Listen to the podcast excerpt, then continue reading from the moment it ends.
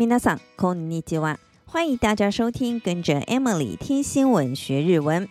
我们今天要聊的话题是许多美食家的心头好，那就是螃蟹。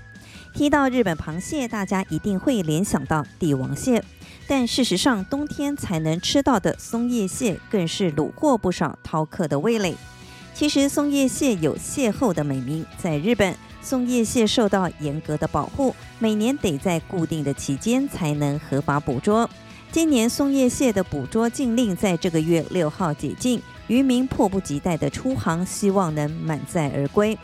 为什么会选在11月6号解除禁令，说法相当多，但外界认为最有可能的应该是6号这天是立冬。立冬是24个节气之一，象征冬天的开始，而松叶蟹是日本冬季最具代表性的美食，选在立冬这天解禁，代表吃蟹季节的到来。就体型上来看，松叶蟹的公蟹和母蟹有明显的差异，大型的公蟹光是蟹脚就可能有70公分长，而母蟹的大小只有公蟹的一半，价格也相对便宜。面向日本海的石川县为了推销现产的松叶蟹，在今年将最高等级的松叶蟹取名为灰。一只公螃蟹能不能挂上灰这个品牌在市场上销售，得符合六项标准，分别是重量要超过 1.5 公斤，蟹壳的宽度要超过 14.5 公分，五对蟹脚必须完整，一只都不能少，还有蟹壳要够硬等。条件可说是相当严苛，而在松叶蟹解禁的头一天，金泽港就传来了好消息，出现了第一只通过六项标准被冠上灰这个品牌进行竞标的松叶蟹。经过激烈的拍卖后，以500万日元约122万台币成交，买主是一间温泉旅馆，这个价格也平了金氏世界纪录。这么一算，一只蟹脚就值50万日元。解禁头一天，石川县内捕获上岸的松叶蟹大约有3万只，最后能通过层层考验被认定为灰这个品牌的螃蟹只有这么一只，可说是顶级中的顶级，也难怪身价不凡。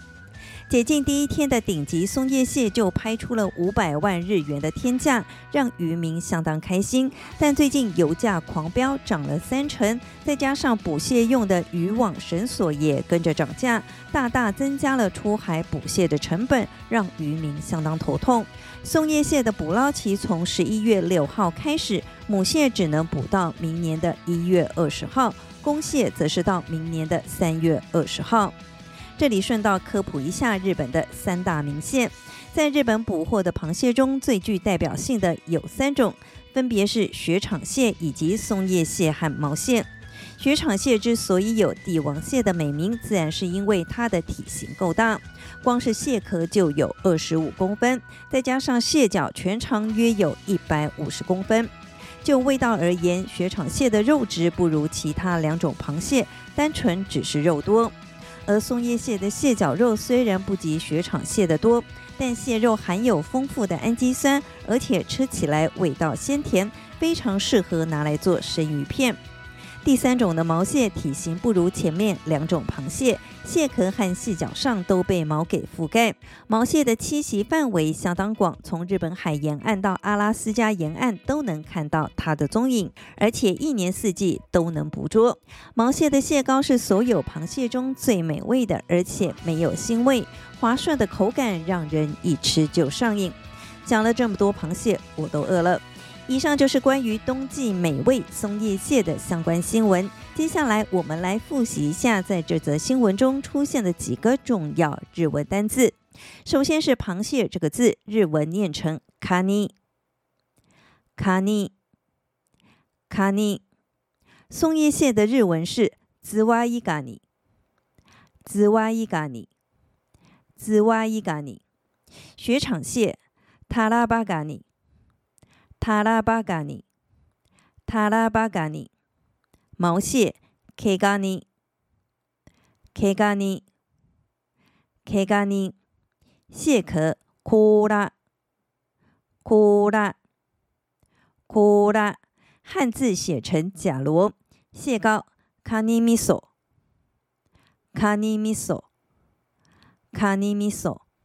我们再来复习一下螃蟹カニカニカニ松叶蟹ズワイガニズワイガニズワイガニ雪场蟹タラバガニタラバガニタラバガニ毛蟹ケガニケガニケガニ蟹壳コーラコーラコーラ蟹膏カニ味噌カニ味噌カニ味噌接下来我们要进入生活日文这个单元，今天要教大家这一句召し上がってください召し上がってください召し上がってください。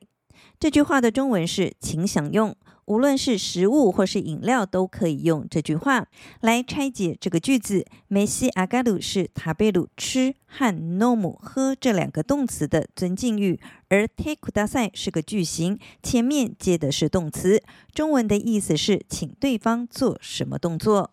其实请吃还有另一种讲法，那就是食べてください食べてください食べてください。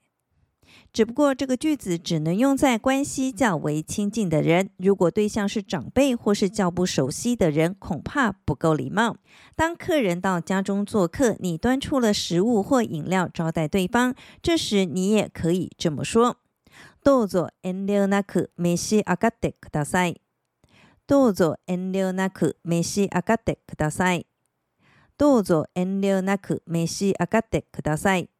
どうぞ是请的意思，遠慮なく是不要客气，所以这句话的中文是别客气，请享用。最后我们再来复习一下，请享用召し上がってください召し上がってください召し上がってください别客气，请享用。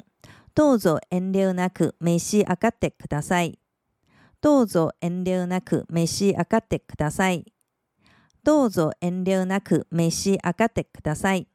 以上就是这集的跟着 Emily 听新闻学日文，我是 Emily， 感谢大家的收听，我们下集再见喽，またね。